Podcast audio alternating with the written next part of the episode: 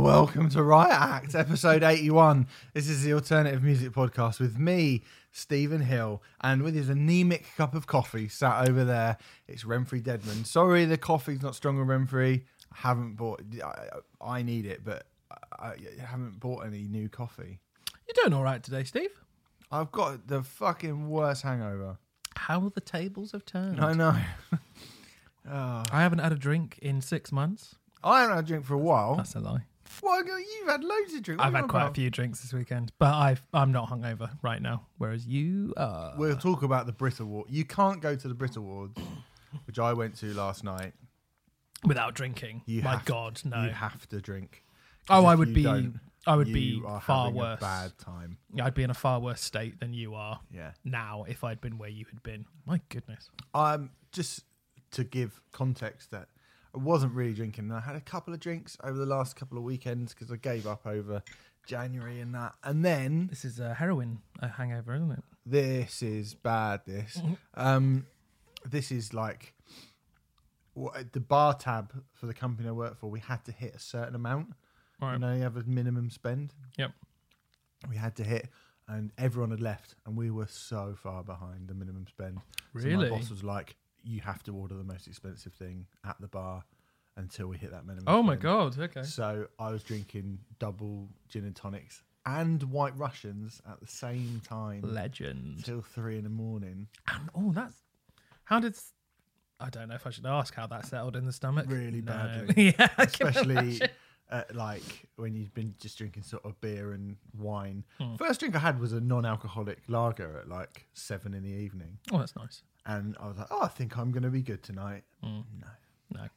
If anyone would like to paint an artistic picture of Steve's innards for the episode this morning. And that's why I'm also on the fucking cookies. You can bitch and moan all you want about how it sounds. You ain't getting a podcast unless I can eat this fucking cookie with it as well. I'm afraid. Nice cookies. They are. Tastes like they got coconut in them. They're not. They're good. They're just Fox's chunky cookies, aren't they? After having all those White Russians, last thing I want is coconut. Oh, that's pina colada, isn't it? Don't know what I'm about. Welcome to the show. I'm Stephen Hill. He's Remfry Dedman. I think we've established that at this point. Coming up on this week's show, we're going to be reviewing new albums. What a good week, isn't it? Ozzy Osbourne, Agnes Obel, In Technicolor, and Greg Dulli. I don't know why I'm laughing, but their new albums. We were going to do Trade Off, but I physically am incapable of doing that this week. Oh, we're not doing Trade Off? Okay. Oh, did you think we were? I thought we were doing Trade Off. I told you I'm physically incapable to do that. Oh, sorry. To think about things. Didn't see the message. I've listened to Earth Crisis for nothing. No, not for nothing. We'll do it next week. All right. And you listen to Earth Crisis. Mm. Yeah. So there you go. Shout out our friends at Musicism, musicism.net. Provide the best online tutorials for any budding musicians. If you want to be a tip-top guitarist, a shit-hot vocalist, or a whiz behind the desk of production, you can go over there. It's $9.99 a month. Or if you put Riot in capitals in the checkout, it's 25% off. And that feels like quite a bargain. Especially today of all days, Renfrew. It's an absolute bargain. Bloody bargain. Fancy twiddling some knops. Only £7.50. Yeah. Last week I teased, in the hope that it would be out, I teased the start of our best albums ever. This is why I've told you to hold off over and over again. So I'm doing it again. We're going to do a new series. First 4 albums we're going to record are going to be the 2 that we've already done, Antichrist Superstar and Use Your Illusion 2. Mm. And then we're going to do The Wall, and we're going to do Radiohead's OK Computer, Stroke in Rainbow's mashup. Mm-hmm. 2 of them been recorded, should go out soon. But if you think, oh, that's nice of them, maybe I'll give them some money for that. Patreon.com/Riot Act Podcast is where you can do that. And I think very soon we're going to be putting up some more Rioters reviews. I'll say this much. The chances that they're out by the time this comes out are very, very slim. Wow. But the chances of them being out in a week's time are much, much higher because we're having that meeting next Tuesday. That's true. Good. Anyway, how have you been, Renfrew? I've been all right. I've been... Talk for a bit while I ate my biscuit. It's been a bit of a weird week because I've been travelling all around the Europes, trying to negotiate peace dealings between our European neighbours now that Brexit's happened. but also going on tour. You're like a long-haired Dominic Raab, aren't you? Very much so. I'm just like Dominic.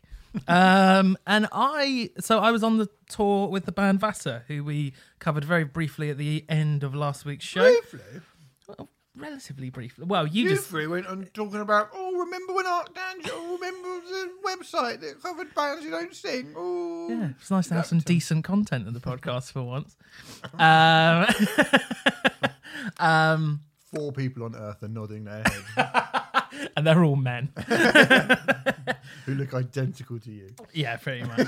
So Eric from Loathe. Scott from Cancer. And one man that we haven't found yet. And a beggar, probably. Sorry, Eric and Scott. So I jumped in the Vasa van with four Glaswegian boyos. Lovely stuff. And travelled all the way. Initially, we travelled to Germany. We travelled to Mainz in Germany. No, it rhymes with Heinz. Mainz in Germany. North. No. South. Fucking hell, I'm fucking this up. Southwest Germany. And played a little show there with a band called Thank You Scientists. That was good fun. I like German beer. It was fun. Then we popped off to the Netherlands, Haarlem. Tiny little city just outside Amsterdam, very similar to Amsterdam if you've ever been there, just like a smaller, quieter version for Complexity Fest, which has been going on, 5 years now? I think this is the 5th or 6th year, something like that. I've been 3 of those years. This was the festival that I jumped in the van with Conjure with this time last year. You had a mad old time, didn't you? Yep. You had a mad old time again? Yeah, I had a mad old time, certainly. Complexity, just to give you an idea. I mean, people hear the name and they immediately go, oh, that's a tech metal festival. And that's half true, but it's kind of a mix between Tech Fest and ArcTangent. So to give you an idea, Nightverses were one of the bands playing, very technical instrumental music these days, but the headliners was And So I Watch from Afar. So you can see where that ArcTangent Tech Fest kind of thing marries up, and it was an excellent bill this year. I got there and the first band I saw was Herod, which was excellent because I've not had a chance to see Herod. That's great. And they were on the main stage. They were fucking excellent. I had that album in my albums of the year last year, Somber Dessin. Yeah, I think it's fucking called. Brilliant. It's a fucking great album. So and good. I feel like whenever we talk about it, we wang on about how brilliant it is, but I feel like even we should be bringing it up more because it really is a fucking great record. It's really good, yeah. And they had 45 minutes, so they basically played the whole record. And one thing that I forget about Herod is they're really quite diverse. They have some really slow, doomy 10-minute numbers, and then they've got some really fast, like 4-minute crackers, whacker jacks. That'll do. Whacker jacks. In a similar way to Maya does. I mean, I certainly compared them to Conjurer before, but... Oh, everyone says cracker whacker jacks about Maya by Conjurer. That's why it got boring in the reviews in the end, didn't it? We've got to come up with episode titles somehow, so, you know, if that's one way. But that'd be towards the bottom of the pile. But no, they were excellent. Herod were really, really cool. I'm looking forward to them actually coming over here. That would be nice. And then went to see Pine. I've seen Pine loads, and I've talked about them quite a lot on this show, just to say they were brilliant again. Back to a 4-piece. So as a result of them not having all of the musicians that I've seen them have, like 9 musicians on stage in the past, and it's always going to be better the more musicians they have, but I still fucking loved it because they're a brilliant band. I saw the boys in Vasa again, so that was really good fun. They are a really tight-knit unit live normally, and in a sense I've kind of got the worst end of the stick because this is the show I saw in Germany was their first show in 16 months. And so the Complexity show was their second show. So, you know, to be fair, ever so slightly rusty. But as I'm saying this, and probably as this goes out, they'll just be finishing up a UK tour where I'm sure they will be much, much tighter. It's just one of those things where, like, they just needed a couple of shows to break them in. But Vasa are a brilliant band, like, so colourful and energetic and just the last thing you'd expect to come out of Glasgow. Sorry, boys. Fair assessment, though. Never had the pleasure of going to Glasgow. Actually, neither have I, so I am saying that based on nothing. On just lazy stereotypes. Right, this is where it starts getting good. Nightverses. Holy shit. I wanged on about Nightverses when that instrumental record came out. You did, yeah. I think it was number 20 in my albums of the year that year. I fucking love it. I love how... We talked about a couple of weeks ago about like technicality and bands that shove it in your face, or it was about Vasa actually. What about Vasa? Or a band who are technical, but it may take you 3, 4, 5 listens to actually realise they're technical. 90% of the time, I prefer the latter version, but Nightverses undoubtedly do shove how talented they are in your face, and yet write songs as well. They're like one of the few outliers who somehow manage to do both. I actually saw them twice in 2 days because I was really excited about seeing them instrumentally. So I saw them in London as well. And both shows were absolutely incredible. Eric from Fever 333, obviously, is drummer. And he is clearly one of the best drummers in the world. He's just fucking amazing, the shit that he does. And they had loads of projections from like... Jodorowsky films and Kubrick films and stuff like that on the back wall, which made it a little bit more entertaining because, with the greatest of respect, most instrumental bands aren't all that much to look at on stage, and they're no exception really. So that was really cool that they had those. They were fucking amazing. People were really buzzing from it, and like as if they'd just seen something which you rarely get the opportunity to see. They're such an incredible band. Would be nice if we got more Nightverses stuff, but I think Eric's busy with some other project. I can't remember what it's called. Yeah, you should fucking bin that off. Racket Kanon. Racket Kanon are splitting up. Yeah, I know, yeah. Which fucking sucks. And a big, big part of the reason... I will get to see Racket Kanon again later this year, but a big part of the reason why I decided to go to this was as many opportunities as I can take to see Racket Kanon I'm going to take, because they are such unique... unusual, punk as fuck, they do not care at all kind of band, and they're just amazing. Every time I see them, they're incredible. You don't quite know what you're gonna get. One of those sets that you watch where you don't really have words for just how sublime and weird and unusual it is, this kind of dark synth hardcore. Have you seen Racket Kanon live? I went to see them at ArcTangent, right? And I missed most of it because I went to the wrong bloody stage. Oh yes. And I was waiting, and then the band came on, and they came on, and I was like, "Well, this doesn't sound like them." And then it soon transpired that it wasn't. That's because it wasn't. So by the time I'd got out. And then gone to the other side, and it was packed, and I got a place. They were like, "This is our last song." So I thought, but I think I saw 1.5 songs. Okay, from what I recall, you were really impressed with the 1.5 songs you saw. Yeah, it was really good. It made me pretty angry that I didn't. I would see the rest. I would definitely do all you can to see them before they split up. Where are they playing in London? I have no idea. I don't actually. They're coming back for ArcTangent. I don't know if they're doing dates around it or not. Oh, okay. I didn't know if they're around now. But that's a good point. So Racket Kanon were incredible, and you should see them before they split up because they are unique, genuinely unique. No other band like them. And So I Watch You From Afar did 2 headline sets. They did this thing called Jettison, which they've been working on for a while. It's a very post-rock type project in that, it's their new music lined up with visuals that have been created specially for it. And it was far more post-rocky in the sense that, because I don't usually describe And So I Watch You From Afar as a post-rock band, I don't think that's strictly accurate, but this was far more traditional explosions in the sky, this will destroy you, kind of slow build post-rock to these quite beautiful, sumptuous images at times. So it kind of made a band that I think are quite different, or certainly spearheaded a different arm of that instrumental music scene, a little bit like every other band in that instrumental scene. That said, I still really enjoyed it, and it is a bit of me, isn't it? So, I really... The greatest party band of all time, aren't they? Their second set was the greatest party set of all time. It was fucking amazing. Limp Bizkit without a singer, right? Absolutely, yeah.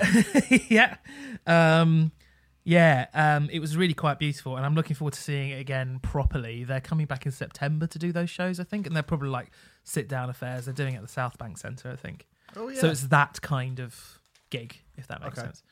But that was really cool. And then their actual career-spanning set was just fucking wonderful. They played loads of stuff from the first record, probably because they've been playing the first record constantly. I think they've been working last year as a result of 10-year anniversary. I think they've been working so hard on this Jettison stuff. They mainly did the first record again, plus a couple of other numbers. But they were absolutely wonderful. One of the best times I've seen them. I've seen them like 18 times, something stupid like that. But the night, and at this point, I'd ingested lots of drink. I'd ingested lots of legal marijuana and all sorts of things at this point. Oh, wide-eyed Steve there. Hey, it's the Netherlands. Can do what I like. Had a bit of smack. And the last band... Get a smack on the bottom if you go on like this. So the Vasa guys were telling me, are you going to go and see Otoboke Beaver?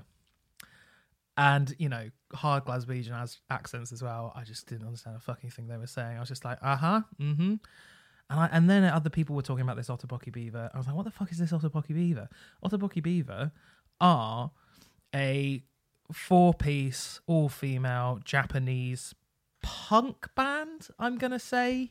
I know this band. Do you know Otoboke Beaver? Yeah, of course. I thought they're a big old cult thing, mate. Mate, I did not know about Otoboke Beaver. They're great. Hmm. Do you remember that song from the Kill Bill soundtrack, 5678? No, hold on. It was the song was woohoo, woohoo, woohoo, yeah. Woohoo. By the 5678s. There we go. Otoboke Beaver are like that, but a hardcore band playing it. And there's a lot of surf guitar in it as well.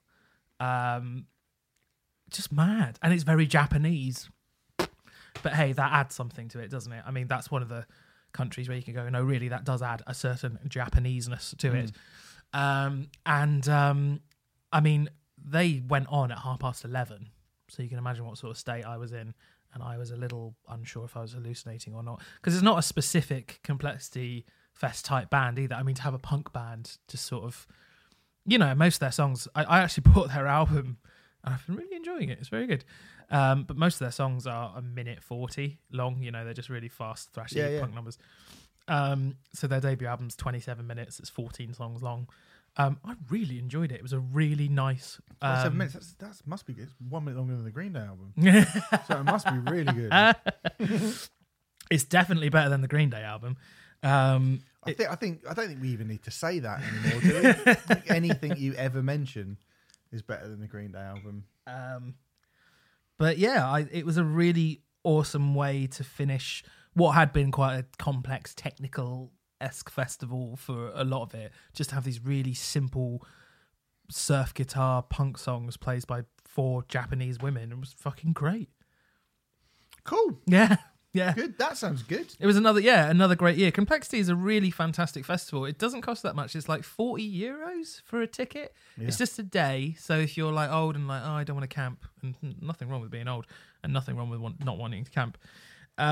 It's quite a nice one for that. And you can just get an Airbnb or something like that. Mm. And, you know, it's just a day long, but the venue is perfect. There's 3 different rooms in the venue and like, it's lovely. It's a really nice...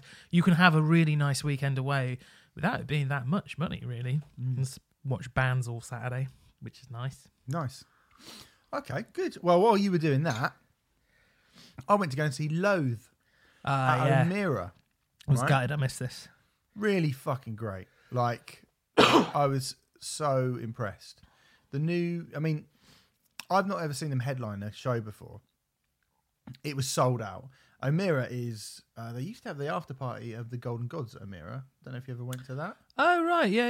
Yeah, it's in London Bridge. It's right nearby. Not to tell people where I am all the time again, but it's really close to where I work. Oh, my God. Yeah. People know where you live. Someone tweeted me and was like, number 27 by the Asda, is it? In Greenwich. I was like, yeah, good luck. You know what I mean? Come round. I don't care. Like, come on, just knock on the door. If you want to come... If anyone wants to come round, I don't tell you any more than that, but come round. You're always welcome. All of you. The room, I think I saw horror in there before. Yes, I was at that. Yeah, that was the thing, right, the Hammer after party. And quite a weird room. Weird room, yeah, but a cool room, I think. It's kind of vaudevillian, isn't it? Yeah, it feels quite classical. Mm. Yeah, Stony. I really like the venue, and it was absolutely ram-packed. Right. Good. Like completely and utterly crushed, squashed together like one living organism we were. Mm-hmm. And it went off. And their stage show, considering the album had been out like a week, they'd obviously been working on, a new stage show. They still had the TV and stuff, but it was a lot more. I thought they did a lot more with the lights. Mm-hmm. The lighting looked really ominous. There's a few bands. I mean, actually, I'll probably talk about lights and show and stuff in a minute. We'll talk about the Brits, obviously, because a lot of that is just surface level shite. But when you do get an artist who puts a lot of thought into that and they have substance with their music as well, it really does add something to it. And the Nine Inch Nails effect. The Nine Inch Nails effect is, yeah, exactly. And they just looked great. That thing, they did a lot of just like red light shining out into the crowd. Yeah.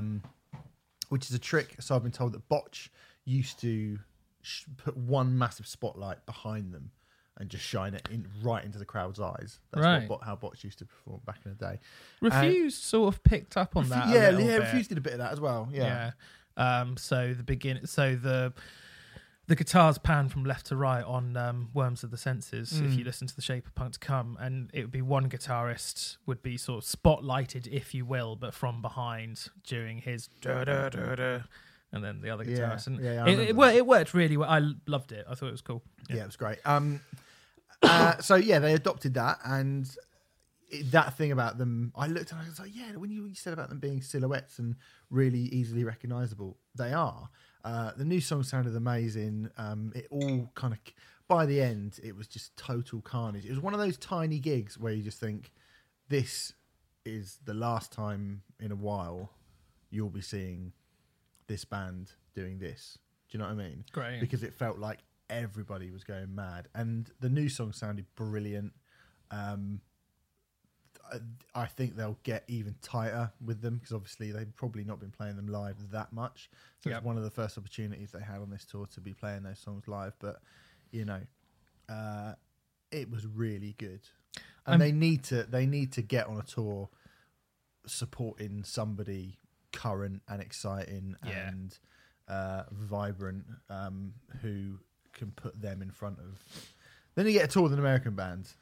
Yeah. Some sort of American band who will, put them in front of a lot of people who may not have heard them before, but will be kind of they're a funny one, Loathe, because they're sort of so much of what they do feels really familiar, as we mentioned the Deftones stuff before, but then there's just this odd little British quality about it. Yeah, because so much of it seems to be influenced by American metal and American sort of alternative rock. But yeah, it has got that kind of British feel to it. A lot of very, very good bands. That's a thing. I think that's when British bands get metal or kind of newer metal. I wasn't going to say new metal then, but newer metal, right? They the best ones always do have that little something which sort of identifies them as being a British band. I think Loathe have definitely got that. I think they also, at the risk of sounding a little bit cynical or record industry-esque, they package all of that stuff up really, really well. They do. As well. Like, I can't think of a band who bring all of the elements that they do together and package it so well. And I mean, we've been saying for a while on this show that, keep an eye out for them because they're not quite there, but there's something potentially very special here. I mean, when I heard the new album, the last line of my Metal Hammer review is basically, this is the future of British underground rock, pretty much, or metal or whatever. I'm glad that seems to be proving to be the case. Yeah, it was. I've always enjoyed them live. I've always thought they were good live. Yeah. But they were really good. Amazing. Really, really good. Awesome. So that was the good thing that I did. Shall we talk about the Brits a little bit? I mean, I'll talk about it a little bit because it's massive, obviously. Mm-hmm. And I want to start with the good stuff, which is brief, to be honest. The good thing was about last night. I've been going to the Brits for 4 years. That's my fourth year on the trot that I've been going. Oh, lucky boy. Right. I think I can quite honestly say, and I've been racking my brains, I have never seen anything that I thought was good for the Brits. Wow. Not a single thing. Okay. 4 years of last night. 3 years of performances, and most of last night as well. So say 4, so 3 7/8 of the Brits, right? Yeah. I don't think I've ever seen anything that I was like, that's really good. Nothing. Foo Fighters weren't good. Liam Gallagher wasn't good. Pink weren't really very good. Stormzy, who like, and funny, Stormzy played yesterday as well. And again, I thought, I mean, I remember talking about Stormzy when he did it the first time and being like, Grimes dead, Grimes fucked. And then seeing him at Glastonbury and going, oh no, hold on, I've got this badly, badly wrong. Mm. But last night it was a sort of similar thing. And it makes me think that he's obviously an intelligent dude who tailors his set to where he's playing. Because seeing him live, both times I've seen him live at the Brits, I have felt a little bit like, this is a bit wet. There are massive, when you're performing live on TV as well, there are massive restrictions. So it might be simply that he can't do that stuff because he's been told that he can't. Maybe, but I mean, the stage show was like Rammstein or something. Do you know what I mean? It was phenomenal. Yeah, it's spectacle-wise. It's not stage show stuff I'm talking about necessarily, but I mean, usually the stage show stuff you can ramp up as much as possible because that stuff looks great on TV. Mm. But there are some. It was the hits. It was the radio friendly. Yeah. That stuff. Yeah, and I did. They didn't come on and play Territorial Pissings instead of Lithium or whatever it was. Yeah, Nirvana.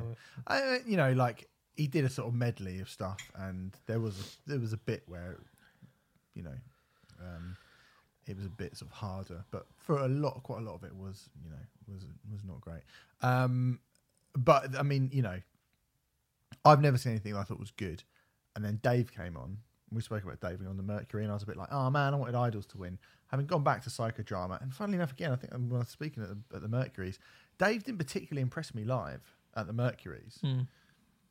And then at the Brits last night, it is the only time where I've stopped and gone, I have to watch this. Wow. It was amazing. He was on piano, wasn't he? He was on piano, just a box, like a kind of 4-box thing, and, you know, and the piano had images of, well, all kinds of stuff. I mean, he touched on so many different societal ills, if you will, throughout his performance. And he was absolutely, spine-tinglingly brilliant. Absolutely brilliant. And then deservedly got Album of the Year, which, when you consider he's up against the kind of fluff and the froth that was winning and performing throughout the rest of the night. I think not heard of the fluff and the froth. Well, it's Harry Styles and all that kind of stuff. Oh, I've heard of him. Yeah. I actually turned around to my mate and I was like, Dave should win this, but he's the only one who definitely won't, because he was up against Harry Styles, Lewis Capaldi, Stormzy, and I can't remember who, and Michael Kiwanuka. The Michael Kiwanuka album's good. That's good. I like that Kiwanuka. Yeah, he's good, that dude. But, you know, I was like, well, those two aren't going to win. And then when Dave won, I was like, oh my goodness me. There's a rare second, a little glimpse for a moment. It's almost like the Brits pretended like that sort of art was important in some way. So that was great. That's kind of the only positive thing I have to say, other than seeing Bring Me the Horizon video playing as they were nominated for Best Group, was pretty surreal. When you go, oh look, I'm at the Brits, and there's Bring Me the Horizon nominated alongside Coldplay for the Best Band, and they were like a little kiddie, teeny deathcore band that everyone hated sort of 15 years ago. It's weird, isn't it? Yeah. Who won Best Band in the end? Foles, I think, deservedly won as well. Mm. On the strength of, again, the nominees in that category. I think Foles deservedly won that. Their albums that came out last year are better than Bring Me the Horizon's album and EP. Still not listened to it, actually. I should probably check this out. Yeah, I think it's good. You know, I mean, if we were doing the reality. But it's weird going to the Brits, because the thing about it is, it's not really a show for the people that are there. No. You're on, it's a TV show, and you happen to be in the audience. So it's always a weird thing. I mean, it's just not very good. It's crap, it's naff, it's shite. bad. It's crap, it's naff, it's shite, it's bad. It's the Brits. It's toss, it's shit. Do you know what I mean? It's just rubbish. It's just a rubbish load of shit. Any other objectives? No, I mean, and the thing is, like I say, the performances of people, you see, I think I said this before, but like when I remember seeing Pink last year and being like, where's Pink? And I had that again this year when like Mabel opened it and I was like, which one is she out of those 7,000 people on stage? I can't even see. Whereas you go to the O2C Pearl Jam and Eddie Vedder commands the entire arena. Yeah. There's also... Don't seem to be able to, like, those particular pop stars that I've seen over the years, very, very few of them are able to command the arena. Lizzo did, to be fair to her. Mm. She was quite good. It's not... I don't really care, but, you know. I would say, I mean, this is me putting a black mark against Pearl Jam, but there's less eye candy with Pearl Jam. There's less to distract you from Eddie Vedder, I suppose, when Pearl Jam playing live. Yeah, was it not just that? It was the sort of. It might be, but then I do think if you're looking and you're like, I mean, if you're a superstar, who did I see once who played, and I was like, well, there's 500 dancers there, but they still are the thing that you focus on, and that should be the goal, really. I mean, so much of it I thought was poor, and. One thing that did it, like, I don't know how deep I should go into this, but because I don't want to sound like a cunt, and obviously I'm not saying this isn't sad or anything, but Jack Whitehall, who was diabolical, he is absolutely woeful. Right? When's he ever been good? About 2006. Oh, really? When he was about 15, he was really good. Oh, right. Yeah, okay. I saw him once supporting Simon Amstel. Oh, great! Before he'd ever been on telly, he was brilliant. Okay, not anymore. He was dreadful, absolutely dreadful. And he did a sort of tribute to Caroline Flack. So ITV are very sad about Caroline Flack. But there was no in memoriam thing. And I did think, I understand her having her own... Do you know what I mean? It's fresh in the news. But if you're going to do a sort of memoriam to someone, and they're not even a musician, but yeah, we had a year where Keith Flint died, and we had Mark Hollis died, and... You know, and that's just two of people that I really, really like. Like, yeah. I know, you know, Ginger Baker. Yeah, it's been nice. There's a lot of significant British artists that passed away that it was just like, nah, this TV presenter's more, just because it was, and that to me, like, I'm not trying to undermine the fact that that was, you know, a nice thing to do or even a necessary thing to do for ITV. No, right? But it doesn't seem but like I the do right think it place. Says quite a lot about where they place the importance of music over celebrity and current celebrity as well. Absolutely. And then they got Lewis Capaldi. I mean, this guy, Lewis Capaldi, biggest selling artist, British artist of last year. Yeah. He's boring, isn't answering he? The question, you know, I've always thought to myself, if you took the music of David Gray, the looks of Hoggle from Labyrinth and the comedy ability of an open mic stand-up comic doing his first ever 5-minute slot, what would that look like? And thanks to Lewis Capaldi, we now we know. Rubbish. Harry Styles dressed as Willy Wonka, rubbish. Billie Eilish doing the James Bond theme with Johnny Marr and Hans Zimmer, rubbish. This is the new Bond theme, is it? The new Bond theme, yeah. as in not the Monty Norman James Bond theme, but the new theme for the new film. Yeah. Rubbish.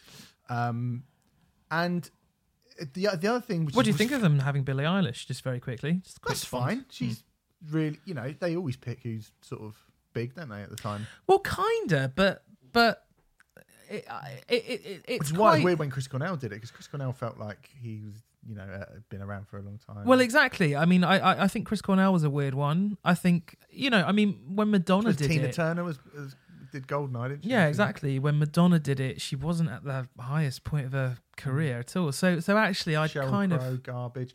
I'd argue against that in a way. I'm not sure if the last few though, Sam Smith and Adele, and then sort of Alicia Keys and Jack White as well. It seems like they're going more that way. And actually, I mean, Duran Duran and Aha in the 80s as well. Yeah, that's a good point.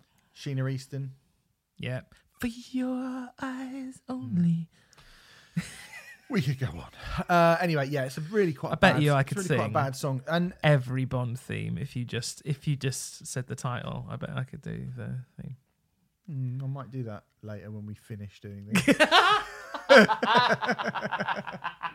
What's your favourite Bond theme? Ooh. Living Daylights, isn't it? Do you know what? I was just thinking. Oh, fucking great. The Living Daylights. And the headline fade away. I do like the Living Daylights. Living Daylights are great. They're back to back. Duran Duran. Into Aha. Yeah, A View to a Kill. Really and good. I actually had License to Kill by Gladys Knight. Gladys Knight was not. No, definitely not. I got that on 7-inch single. Oh, very nice. Yeah. Very nice. The old Timothy Dalton era. I'm very happy. I love Timothy Dalton. Massively underrated. And in Flash Gordon as well, he puts his hand in the thing and then gets in with the thing. Amazing. No, he doesn't. No, that's matey from Blue Peter. Gets bit and he's like, please do it. And then he stabs him. And then Flash Gordon has to put his hand in and he's fine. Maybe, yeah. Anyway, Timothy Dalton and fucking Brian Blessed in the same film together. Yeah. Amazing. How have we got to this? That's how bad the Brits is. You just go, let's just talk about Flash Gordon instead. For a classic, I'm going to go with Dimes Up Forever. Oh, okay, yeah, you're one of those, are you? And what do you mean by one of those? Well, you know, it's the classic one. It's not the best, look, I'm very happy with the Living Daylights as well, but you kind of picked the Living Daylights before I could pick it. You can still pick it. Right. It's your favourite. The Chris Cornell one is good as well, isn't it? I think. I don't mind the Chris Cornell one. I don't love it, if I'm honest. It's not his best song, is it? It's not bad. No. You should have just put Spoon Man at the start. Well, even on... It came out on his second solo album, Carry On, as a... It wasn't a tribute to Sid James, but it. Oh, come on, that was worth more than that. Again, not many people get it, unfortunately.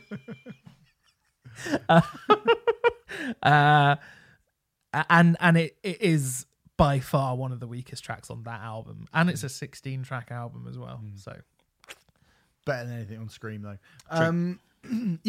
So anyway, I mean, it was bad. And then Johnny Marr, I mean, you couldn't hear Johnny Marr, but he was the one of only two guitarists, I think, at the entire thing.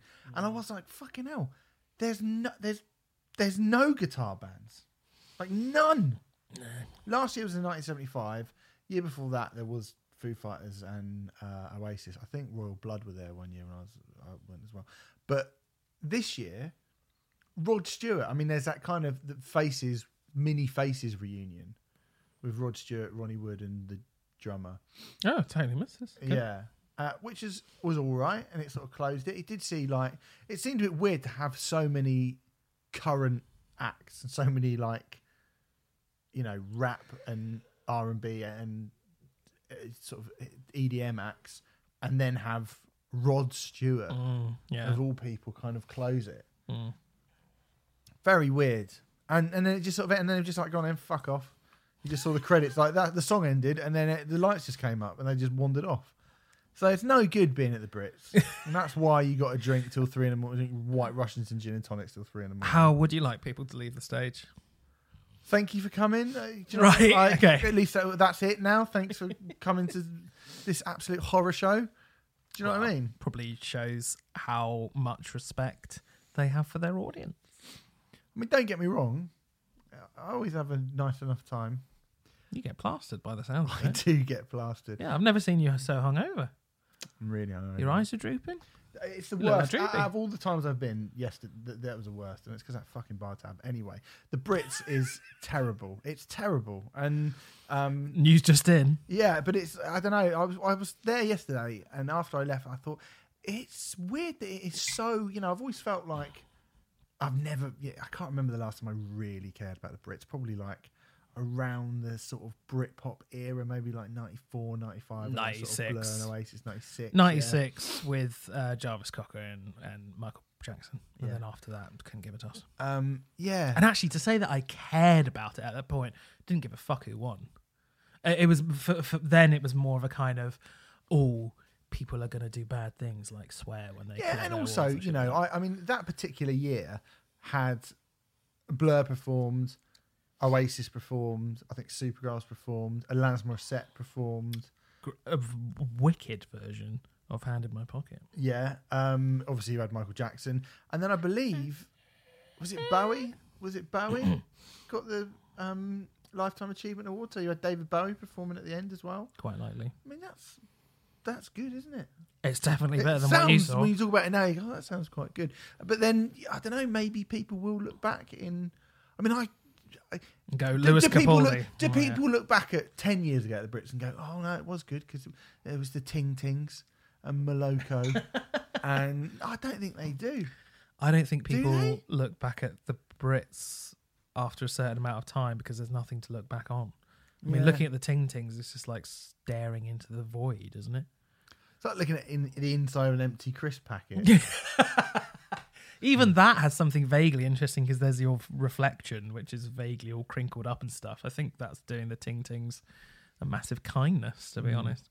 It's like staring at a brown paper bag. The Ting Tings. The Ting Tings. How dare you be a band? How dare you, Ting Tings? How dare you, Ting Tings? How dare you attempt to make music? How dare you attempt to express yourself creatively and come up with that?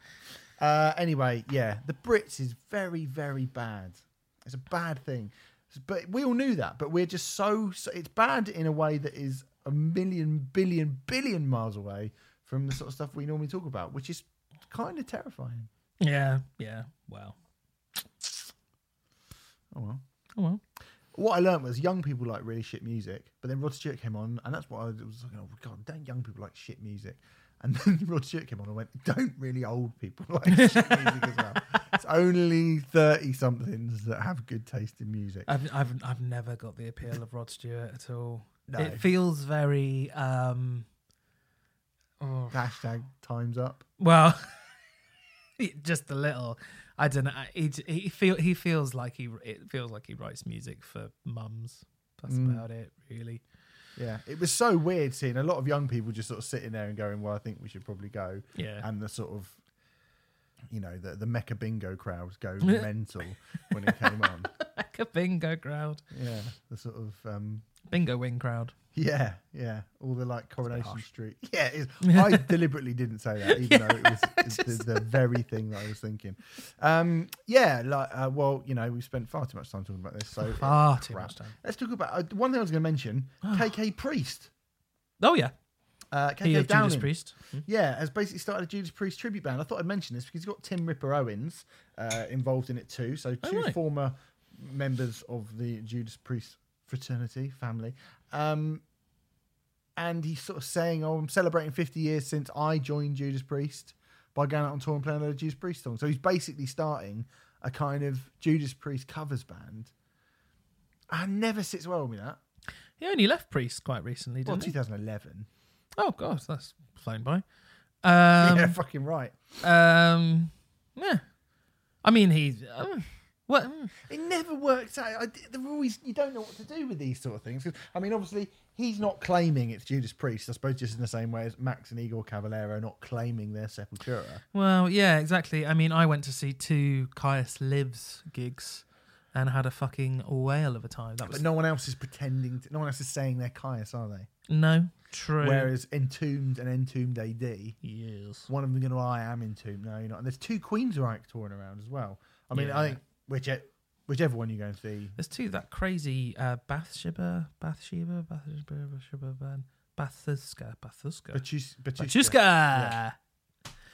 them as well. And also, you probably remember the controversy surrounding Gorgoroth as well, where there was a sort of tug of war for the name.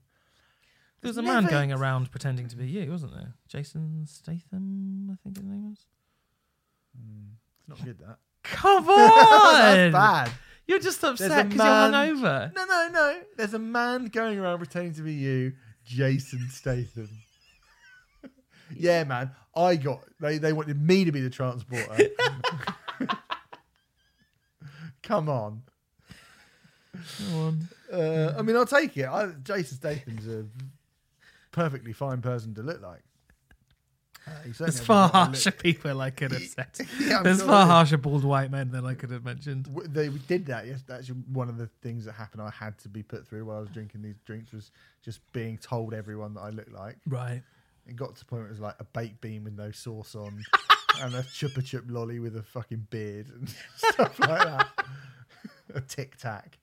I was like, Tic Tacs don't have beards. Tic Tacs do not have beards. It's sort of a Tic Tac that's been dropped down a hole and you've picked it up and only half of it's grubby. Yeah, that's true. I mean, half of my face is just dirt, isn't it? Anyway, KK Downing. Yeah, I don't. They annoy me, these. It's like, come on, man. Yeah, get back in the band. Like the thing is, you're not going to keep Richie Faulkner. I think Richie Faulkner's been really great since and Firepower was really good, and Priest have been really, really good since Richie Faulkner joined the band. And I know he wants to play his songs again, but I was always. I mean, I haven't. I wouldn't. Why would you go and see that? Well, I'm assuming tickets to that are around £10 as opposed to tickets to Priest being around 40 quid. I would have thought constantly being cancelled. Well, that's the thing. Like, actually, in a way, at the moment, it's providing a service which the original band can't fulfil due to these bloody Aussie dates, which we'll get onto, I'm sure. But and I feel sorry for Judas Priest because massively sorry. They're probably. We don't know this for a fact, but they're the reason that they're not rescheduling those, I assume, is because they're probably caught up in lots of legal wranglings in terms of these shows have to be exclusive and all that yada yada gumph boring stuff. But that's probably the reason. Yeah, so all right, fair, that's true. But the thing, like, you obviously be playing in smaller venues and might be they get pissy about it. I mean, we will probably be talking about this. It's in this thing we're going to do about The Wall. I've been obviously reading and listening to a lot of and watching a lot of stuff about The Wall by Pink Floyd at the moment in preparation for our special that we're going to be doing. And Roger Waters got really bitter that he was like, it kind of when 1990 rolled around, and he was like, I'd be playing in a sort of theatre to 3,000 or 4,000 people, and Pink Floyd would roll up the next week and play in front of 60,000 people playing songs I wrote. Yeah. But I shouldn't have left the band, should you? Or shouldn't have? Don't call people's bluff, Roger, without checking the fucking small print. Anyway, that's a different thing. So if you do really, really need to see some Judas Priest songs played live by someone who was in Judas Priest, go to that. Priest. If that's a tenner and it's at like, would you go to that? It depends. I mean, I wouldn't go to a Judas Priest one because I don't love Judas Priest in the way that you love Judas Priest. Like I'm sort of ho hum about Judas Priest. I've been to a Guns N' Roses tribute band before. Because they were playing... What, with Axl Rose fronting them? No. Well, I went when Stephen Adler played with them. Oh, did you? At the Exchange in Bristol, yeah. What? At the Exchange in Bristol, yeah. Stephen Adler played drums with... Oh, I thought you meant Guns N' Roses played, and Stephen Adler played drums with Guns N' Roses. No. In Bristol. Like, what? No, it was Adler's Appetite, I want to say. Oh, yeah. Do you remember that? Oh, stuff like that. Oh, yeah. Oh, it was cringe, but I got wasted and then waited for them to play Night Train and had a lovely time. So, and it was like £6. I mean, this. If you see those nights as gigs in the same way that you turn up and see Turnstile, you're going to be disappointed. If you see them as a night out getting blotto, they're usually quite fun. Yeah, that's every night out for you, though. To be fair. Let's do some bloody reviews. And since we were just talking about it, let's start with Ozzy Osbourne, Ordinary Man. This is the 12th solo studio album from Ozzy Osbourne, the first since 2010's Scream. First in 10 years. Which was not a great record. Nope. To be perfectly honest. He hasn't released a great record for a couple of decades, though, has he? When was the last good Ozzy Osbourne record? No More Tears? Osmosis, maybe? I was going to say Osmosis. Which was 95. I mean, Osmosis is like, maybe it's because it's the one that came out when I was sort of getting into metal, and Perry Mason was on MTV a lot. Perry Mason's a fucking tune. Like, that's a fucking tune. Yep. Screw you if you disagree otherwise. It's been 25 years though. There's been some quite good moments in Ozzy's back catalogue since then. I think. Expect that from a heavy metal legend. Yeah, but overall, it's not been great. So you shouldn't really. Especially, I mean, the thing is, going into an Ozzy Osbourne album now, the expectations of will this be good or not I think are long gone. Yeah. Really. Well, I'm arguing 25 years gone. Yeah. I don't know if 25 years gone is fair, but I mean, I think like when the next one came out after that, you wouldn't have been like, there's just no way this can be good. Yeah. Whereas going into this, I was like, okay, this can't be good. Do you know what I mean? Like, yes. I don't want to kind of second guess records too much, but in my head, I was like, well, this isn't going to be good, is it? Yes, I went in with exactly the same attitude. And more so, if that sounds harsh, bearing in mind what Ozzy's been going through recently, it's not meant to. It's just the fact that not it's gone beyond. Oh, I wonder. I don't think Ozzy's really going to be able to cut it now. To fucking hell, I'm really worried about Ozzy Osbourne's existence, well-being. Yeah, right. That's more of a priority to me than whether or not he can make another good album, because he's made those first six Black Sabbath albums alone. He never needed to do anything ever again. Ever. No. His legend would have been assured after that. Although I am slightly loath to talk about Black Sabbath, because this is an Ozzy solo record and they are very different. Remfry,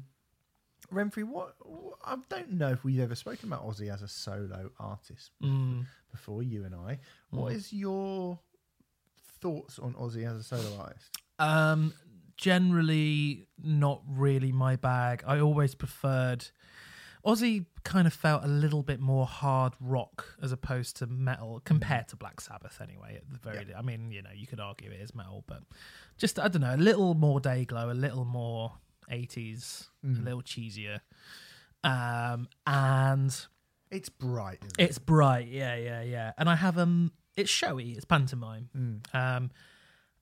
I have an immense amount of respect for Randy Rhoads, who I didn't really bother looking into Randy Rhoads much when I picked up guitar, because I wasn't interested in the songs. But then there's like a Total Guitar that came out, which had a couple of his songs transcribed, and just learning to play them. And sometimes when you learn to play a song, you appreciate its genius so much more. And Randy Rhoads is very much like that for me. I realised kind of what he was taking from where and how he was putting it together. And I mean, genuinely one of the best guitarists to ever do it, I think, Randy Rhoads. But in terms of the songs, I'm not particularly interested, and never really have been. Okay.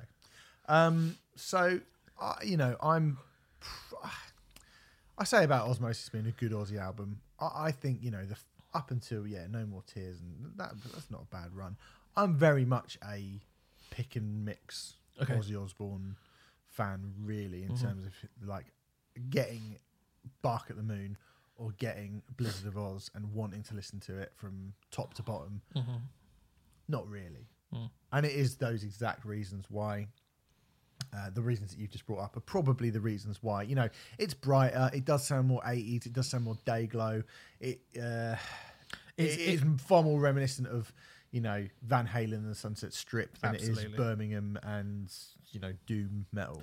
Despite being despite being newer, the Ozzy Osbourne material sounds more dated than the early Black Sabbath material. It does a bit.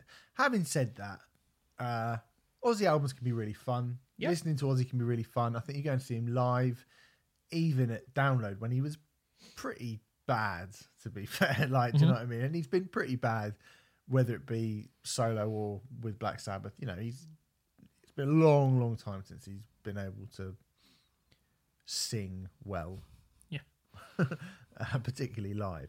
I think you have a really, really good time with some of those songs. And Ozzy's fucking Ozzy, isn't he?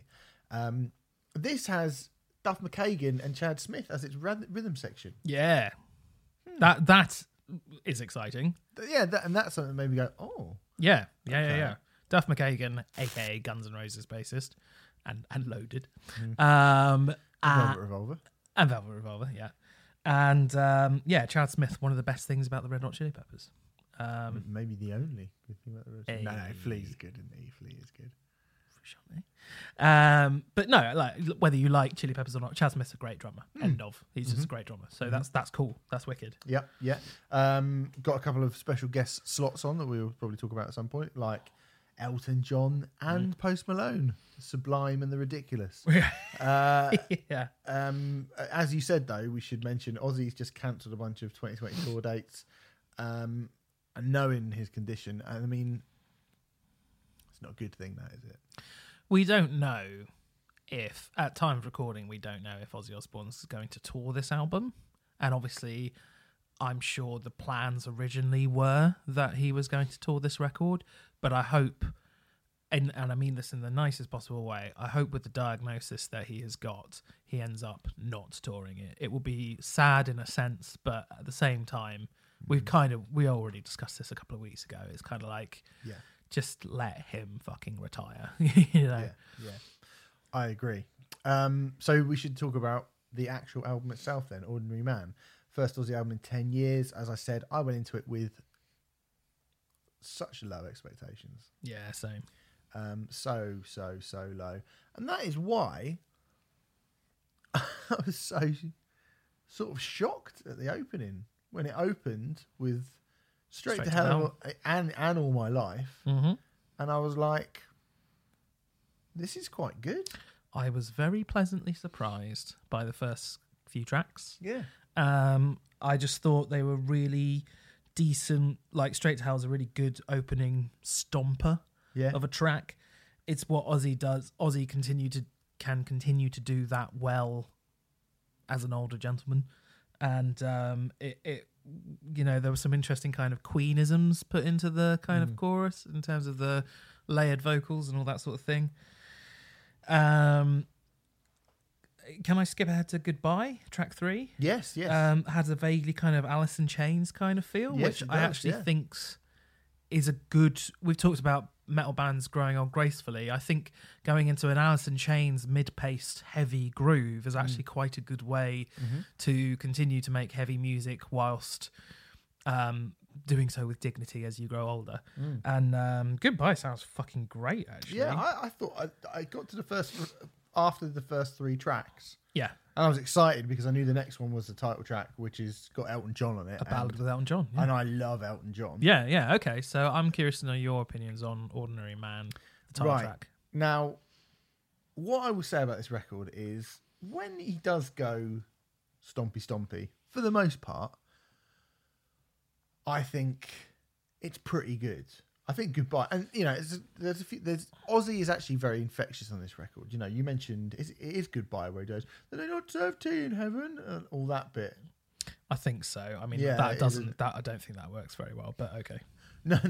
But at least, I know it's very, it's very, very. I don't think it ruins the song. No. The song's over. No, at that point, the song's over, and you just go, "Well, why? Why?" But you know.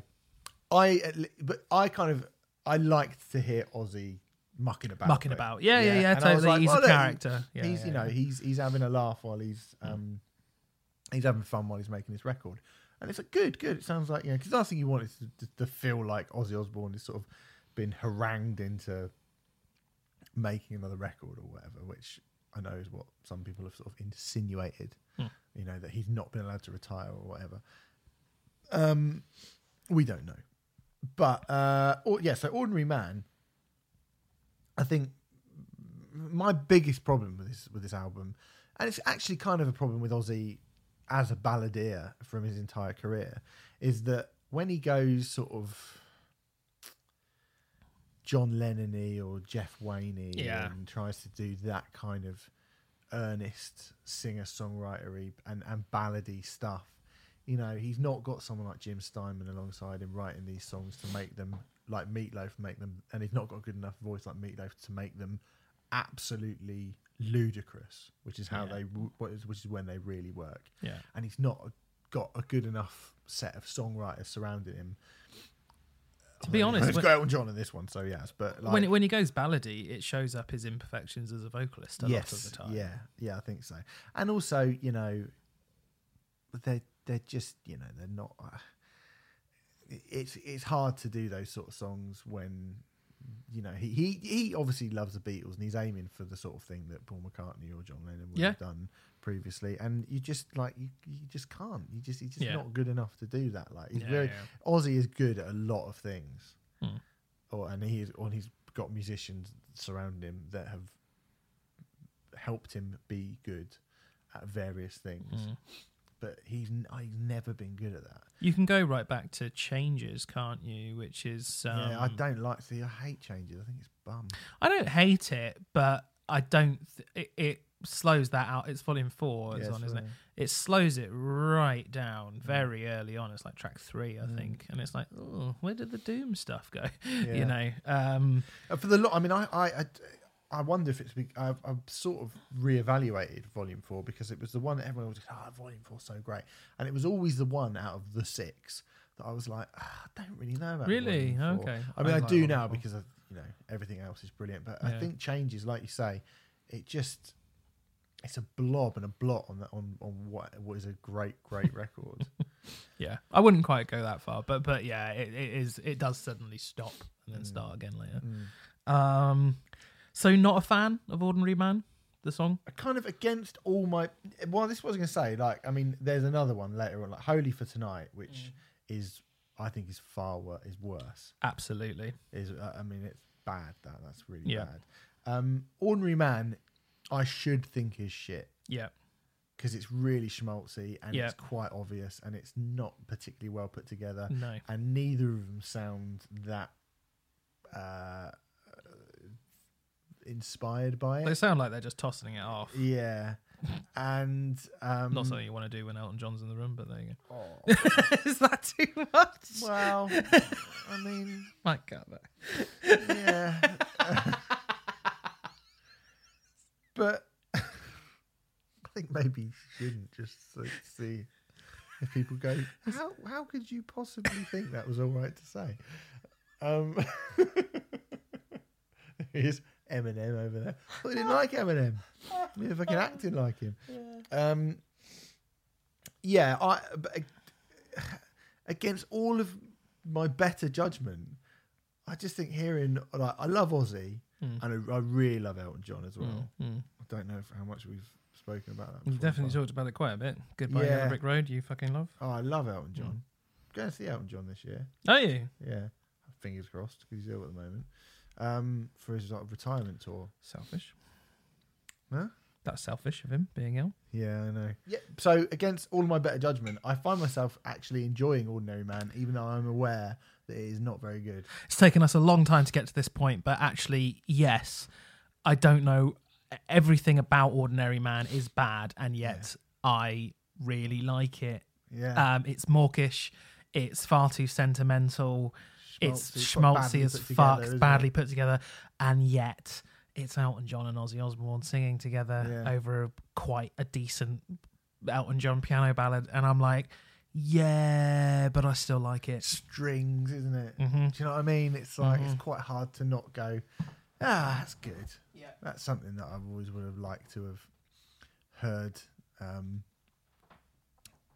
done, and here it is. At that point in the album, I'm sort of 4 for 4 really, which I think is mad to consider being 4 songs in on an Ozzy Osbourne album in 2020 and actually going, oh yeah, I wouldn't change anything so far. I mean, I probably might change a little bit on Ordinary Man, but doesn't last though, does it? No. I mean, no, it doesn't. But it was never going to. I mean, at that point, I was like, 4 out of 10, I'll take it. Isn't it 11? Well, that's tagged on the end. Isn't it? All right, okay, 4 out of 10. Does that count? Because that's actually a Post Malone song. Well, it's on the version that I got. Well, it's not on the one I got. Oh, okay. Well, no, we don't count it. It's not on the one I got, and also, that is a Post Malone song that's on. Yeah, was made for Post Malone's album. Well, that's why it sounds really weird on this record. Maybe it's a bonus version. I don't know, but it didn't work for me. Yes, the first. I do actually think the first 4 songs.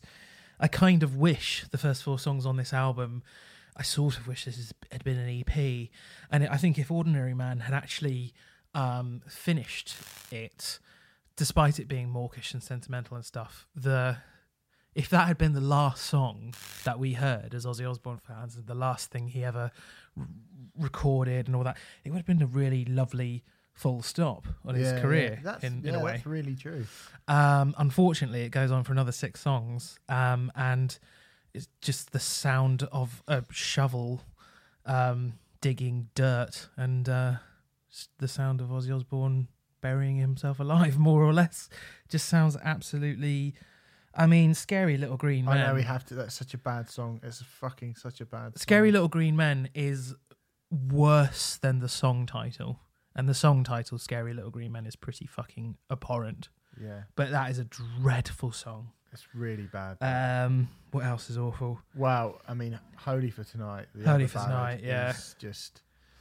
There's a lot of stuff about his own mortality on this record, isn't there? Yes. Like, there's a hell of a lot of stuff about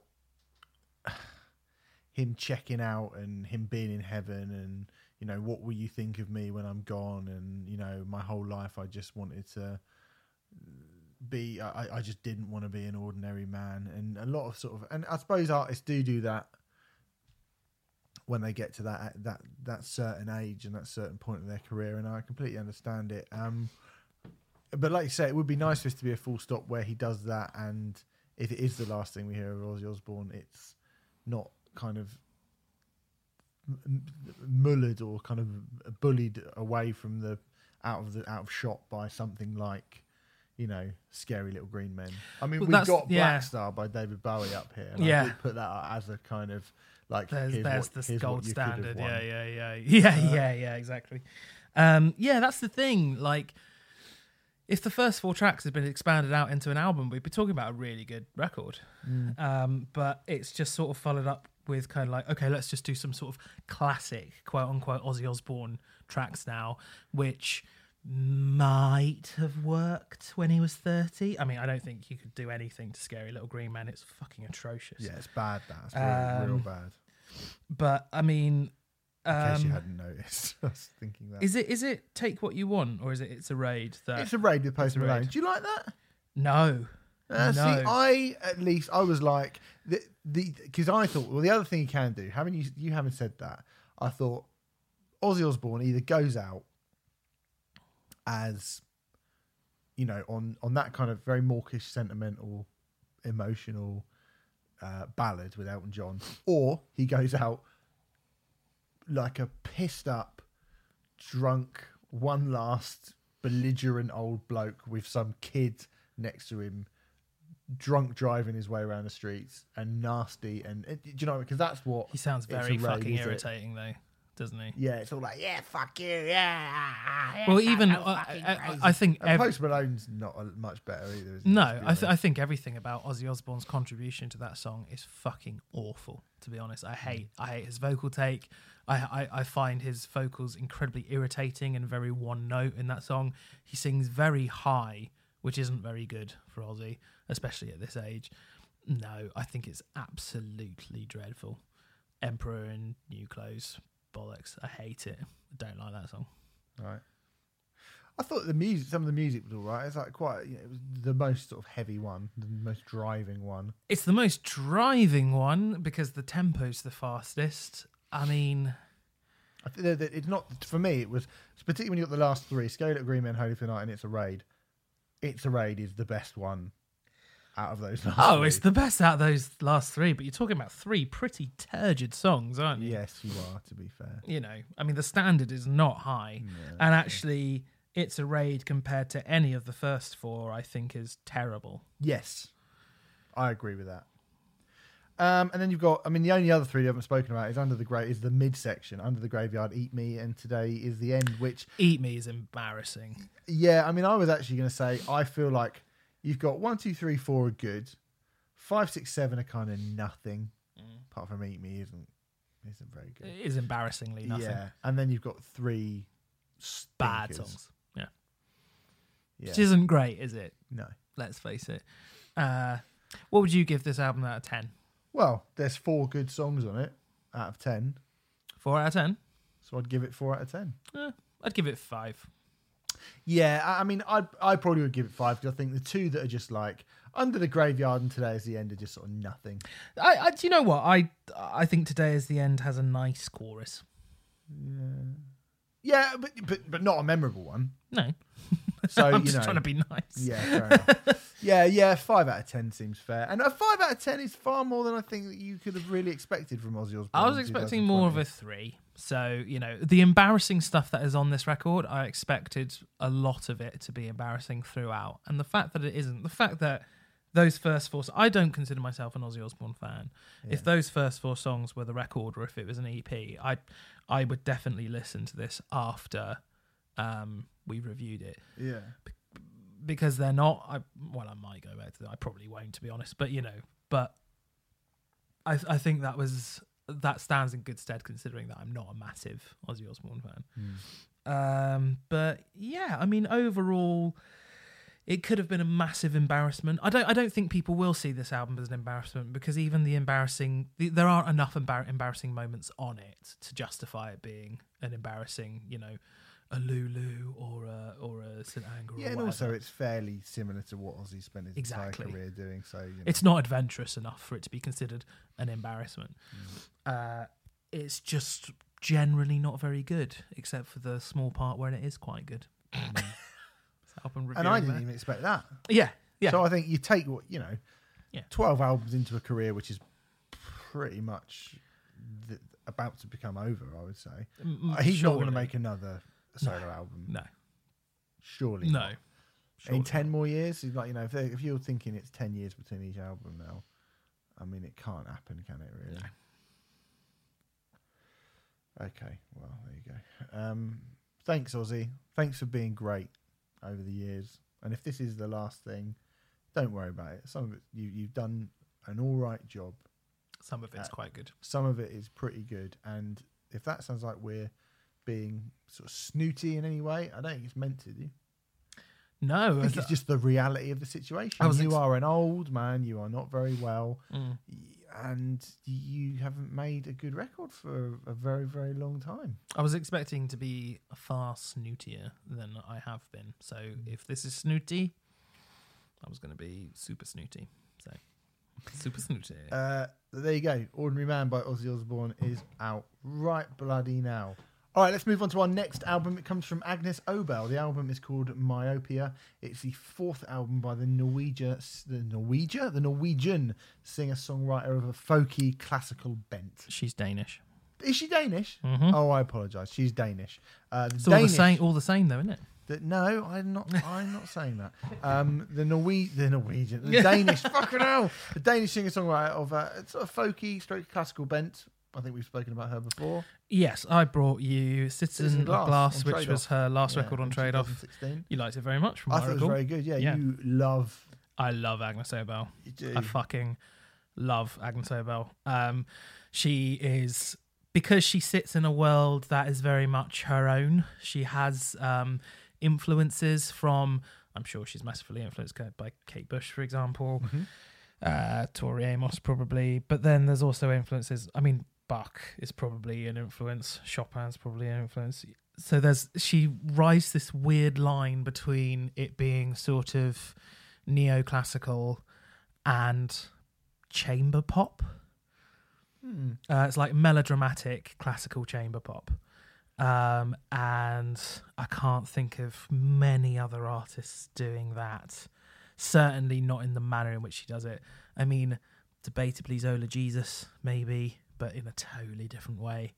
I just think she's fantastic. I fucking love her. It's funny you say that, Renfrew, because my thing that I was going to bring up as I like this, but was this, right?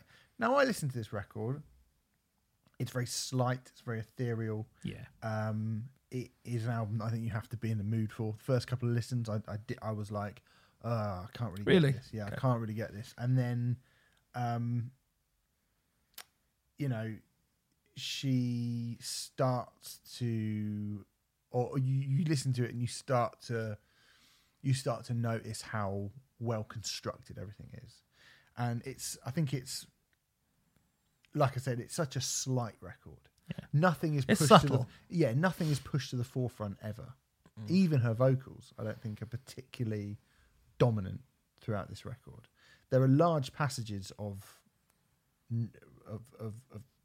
purely instrumental music, which I think are great, actually. Mm. You know, I listened to it and I was like, after a while, I was like, oh yeah, that's really great. I mean, I would say it's 10 tracks and 3 of the tracks are instrumental. Mm. But there are passages in amongst those songs where her voice isn't. Yeah, I think what the guys from In Technicolor were talking about last week when they were saying,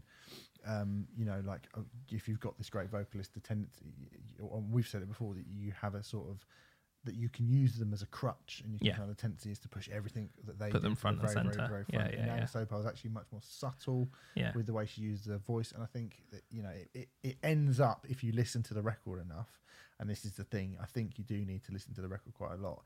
It ends up being something which will slowly creep up on you, and you realise how good she is. Yeah, I mean, again, like we were talking about that sort of thing last week. Although that wasn't my criticism. I suppose in lots of ways she uses her vocals like another instrument. There's a lot of, particularly the last couple of records, she's been experimenting a lot with sort of vocal processing, I guess, putting effects on her voice and stuff, and it's used brilliantly in the song called Promise. Do you know that one where the sort of they weave up on, they kind of build up on top of each other? There's about 3 different vocal lines that kind of weave in and out of each other, and it's really clever. It's really good. I think the vocal synthesizer stuff in particular is done really well on Island of Doom, and Broken Sleep has this excellent kind of pitched vocal thing. Yeah. It's kind of using, it's not auto-tune, but it is clearly using some sort of effects on the vocal, but in a manner which makes it a part of the song. You know how Believe by Cher, that became part of the song. Yeah. Interestingly, that only became that part of that song because the engineer had just received a demo of this new software called Pro Tools, and he was just fucking around with it one day, and Cher heard it and she was like, that's what I want the song to be, and that's why we have auto-tune. Cheers, mate. Thanks, Cher. Thanks, Cher. It is her fault primarily. And I just think she approaches things in a really interesting angle that is quite different to a lot of other artists of her ilk. She's also massive, mainly due to, she's just sold out Hammersmith Apollo. Yes, she is. And I think it's mainly due to her having lots of songs on adverts and so on and so forth. Anytime there's like a Scandi drama, Nordic drama, like it's likely, The Killing, The Bridge, that kind of thing, it's likely an Agnes Obel song will be over the trailer for it. But it's that kind of dark, mawkish sort of A.A. Williams-esque type thing, except sort of genuinely Scandinavian. Can I give you my but, which I didn't actually give you before? Yeah. So my but is this, right? Is I listen to this, and I what I want to preface this is it's not really an insult, because I actually really like this record. It took me quite a while. It took me 6 or 7 listens before I went, okay, I actually like this record. And I will tell you the bits before I give you the but. I will give you the bits that I really like. Drosera starts with this really cool kind of clock-like rhythmical effect, which I think is really good, which really draws you in. She makes a lot out of so little on that song. Oh, yeah. The strings and the bass, the way they work against each other up against the piano, this really cool juxtaposition on the title track, I think is amazing. Again, neither of those things are really anything to do with her voice. Yeah. To be fair, she's a multi-instrumentalist as well, so she's doing a lot of instruments. And then, like I say, the vocal lines on a track like Promise is amazing, and when she comes in, she's usually very, very good. What I thought about this, and like I say, I like this record, so it's not shouldn't really be a problem. I thought you'd come in and praise it. I assume you like it. I like it. I do have a couple of reservations though, but I'd like to hear yours first. Well, mine is this: is that I thought I'm going to come in and be quite nice about this record because I enjoy it, and maybe it's because I'm more familiar with rock and metal than I am when listening to this stuff. But I did start thinking, well, I've been listening to a lot of this recently.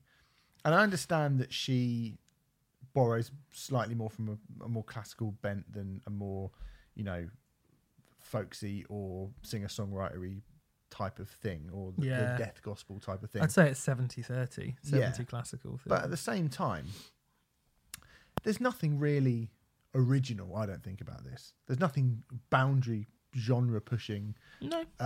In the same, and we have a tendency to, and we have definitely recently, belittled metal bands quite a lot for, if this was a metal record, a very well-made metal record, you know, we said that, you know, the Decapitation Album, it's all right, but it sounds like a metal record. I mean, that is as boundary pushing in its genre as this is in its genre. It's slightly different, and it's doing slightly different stuff.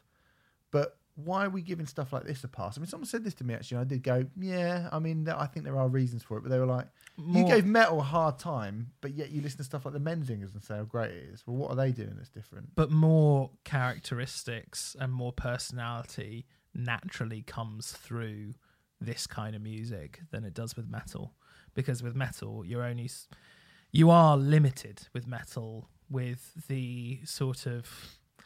the style of emotions that... Well, I wouldn't say you're limited, but metal tends to showcase negative emotions 9 times out of 10. That's why an album like Devin Townsend's Epic Loud is so interesting. Yeah. In that he was like, I'm going to write a heavy metal album, but it's going to be a happy major key metal album. It's because no one does that, you know, within the world of metal. This is very melancholic and dark, sort of a dark enchantress kind of thing. It draws you in, but it feels slightly dangerous at the same time. But when you're singing more, and it's more down about her sort of the personal touch that she puts on it. I mean, I don't think, to take 2 examples at random, Chelsea Wolfe and Agnes Obel, although I actually think they're totally different genres, if anything, but I don't think Chelsea Wolfe and Agnes Obel sound the same in the way that Nile and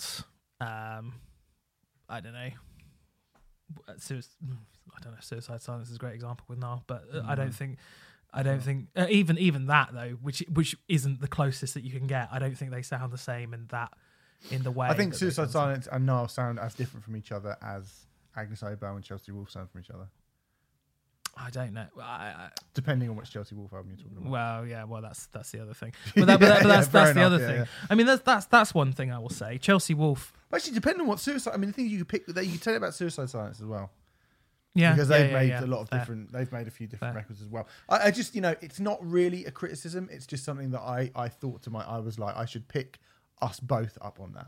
I think there's a world of difference. Maybe I'm not explaining it very well, but I personally think, I don't think this is, I mean, we have been quite hard on metal, but that's because we love it, I think, you know. We're more familiar with it. And I think, you know, my argument back to my own sort of question that I've posed would be, I think, metal, you know, which I think I've said before, is metal is if you write really, really good songs, like the Menzingers do. I mean, that's obviously different to this, but I think the Menzingers, with the style of music, it doesn't need to change. It will never really go out of style. It'll always just, as long as you're doing it with the correct intentions and you're doing it well, it will sound good. Whereas with metal, it's not really about songwriting. But then, funny enough, I don't necessarily think this is necessarily about songwriting either, which is why I thought it was a kind of interesting comparison. But there's more of a personal connection in that the Menzingers write very personal songs, which feel very, you know, which a lot of people can relate to. I think because this comes from a half folk tradition. I mean, in a way, it is an interesting amalgam because. It is folky in a sense, but as you rightly say, Agnes Obel is not the front and centre of it. I mean, she actually is because she plays damn near everything on this record. But vocally, she's not. It's not. When I say chamber pop, this isn't produced in a pop way at all, really. Yeah. But I think at the end of the day, if you put on Agnes Obel If you put on a song and it was Agnes Obel and I'd never heard it before, I'd be able to tell it was Agnes Obel. Mm. Whereas if you put on Nile next to a million other bands, I wouldn't be able to tell it was them. It's as simple as that. Yep. And that's fair. That's partly comes down to some of the constraints of the genre as a whole. But to be honest, rather than we do target individual bands from time to time, but most of the time when I moan about that stuff with regards to metal, I'm moaning about the genre as a whole as opposed to, you know, just a few bands. I mean, it's most metal bands. Yeah, I think as well that there's nothing, I mean, again, to kind of debunk my own point, the reason I couldn't come in and say that about this record, even though it's, you know, it's not my, if I was to put together my favourite of whatever type of genre this sort of is, it probably wouldn't be right up the very, very higher end. But I just think, in general, the quality that tends to be a lot higher than when we get a kind of mid-level tier metal band and they write another album that sounds like a mid-level tier metal band. So I think we've got Lamb of God up here on the YouTube, and Lamb of God, and a lot of it is down to Randy, a lot of it is down to the style of riffs and stuff like that, but I can tell Lamb of God apart from, I don't know, God Forbid or whatever, Shadows Fall, because they are a better band than those bands. Yeah, it's as simple as that. It's true. It's true. I mean, yeah. But like I say, I like this record, and I think it's very good. It took me a little while to really be able to get into it. Okay, which is not a problem at all. But I'm just saying, if you think that, hey, I'm not sure that if somebody who never listened to this type of stuff said to me, "Where's a good place to start?" I'm not sure I'd give them this. Interesting. Okay. I like this record very, very much, but then I don't think I was ever not going to, realistically. This is so me in a nutshell. In terms of that female singer-songwriter thing, I just, it's me all over. I absolutely love Agnes Obel and what she does. Truthfully, I've listened to it, oh God, I don't know, a dozen times since we've had it. And I think it's probably my least favourite Agnes Obel album of the four she's done. But to be honest, they're all pretty damn high in my estimation anyway. Yep. So when you say I wouldn't give this one to someone to introduce them to her, I mean, I don't think it is a terrible introduction, but I would, but it is, in my opinion. I think it's a patience testing introduction. Is Maybe. What I think. I think the subtleties are subtle. That somebody are so subtle that if you weren't willing to give this 12 listens, I don't think you'd get much out of it. Yeah, maybe. I mean, certainly, I was very, very, very. That's not a problem. That's not a problem at all. I was very, very, very excited for it. Got the promo and pretty much played it immediately. And my first couple of listens, I was like, "Oh, is that it?" Because it's 10 tracks, it's just under 40 minutes. Three of those songs, as I say, are instrumentals. No, I very rarely have a problem with instrumentals. And obviously, you're okay with the instrumentals on this song. Yeah, I really like the instrumentals. Point some of them out. I actually feel like I wanted a little bit more vocal from Agnes Obel on this record. Yeah, I think that would make it much. I think the door would creak open a little bit more for, you know, without, again, I don't want to sound like a snob, but a casual listener. Yeah. If anything, you know, again, going against type, if anything, I think this album's too short. I think if it had another couple of songs with vocals, I don't think that would have necessarily gone amiss. I don't think it needs to be much longer than it is, but it might have felt, it feels very slight. Actually, I don't know if this is because it's in the corner of my eye, but it reminds me of Purple. In the sense, Baroness's Purple, in the sense that, and I think I said this before, the quality on it is very, very high throughout. But by the end of Purple, I'm like, oh, is that it? I want a bit more. Whereas her other records don't make me feel like that. I feel sated after listening to Philharmonics and Aventine and Citizen of Glass. Whereas this one just leaves me wanting more. Not the worst thing in the world to feel at all. And, you know, my comparison to Purple's a fucking brilliant record. Yeah. But, it just kind of leaves me, it feels a little slight, maybe. But I think the first three tracks are absolutely amazing. The title track is beautiful. The title track's great. I really love this record because I think Agnes Obel is uniquely brilliant and doesn't sound like anyone else. So I think she's... It's really nice when someone... Like, she has broken through really well. Like, selling out Hammersmith Apollo... Yeah, amazing. In you know, a month or so is fucking incredible, and it's well-deserved. It's... Oh, is it my favourite album of the week? It might be my favourite album of the week. It's between this and probably what we're going to do next, I imagine. Okay. It's not your favourite album of the week, then? No, it's not, actually, no. Okay. We'll talk about that in a second. All right, but yeah, but it's... I mean, I like it, though. Yeah. It took me a while, but I like it. So, I mean, it might end up being my favourite album of the week. Yeah. I do think it's a bit of a slow burn in a way, but then I suppose... I'm so predisposed to this kind of thing anyway. I probably don't even notice when things are a slow burn as much as others. But I thought it was noticeably more of a slow burn than a lot of things that are akin to it that we've covered. Interesting. Definitely. Okay. Definitely. To me, I have to say the first couple of listens, I was like, oh no, I'm going to have to come here and slag somebody. That's kind of brave for a... I mean, of all of those types of bands, of all of that music that we have talked about, she's probably the biggest. Yeah. So the fact that she's doing potentially the least immediate is interesting for what is a very commercial artist. I mean, at the end of the day, she is doing... I first heard about Agnes Obel on an advert on Spotify. It's the only time I've ever been interested in music that I've learnt about from Spotify. Fucking hell. Yeah, I don't think I've ever discovered anyone on Spotify. Yeah. So that's the future. I mean, we get sent 8 fucking albums a day, don't we? Yeah. But, you know... Stop fucking sending me albums, you pricks. No, don't. No. Yeah, don't do that. Don't say that. No, I was joking. Anyway, that's Myopia by Agnes Obel. It's out now. Right, they were here last week. We're going to talk about their record right now. In Technicolor, Big Sleep. It is the name of the debut album from the Brighton-based... sensible rock band, as they christened themselves last week. Dad Rock.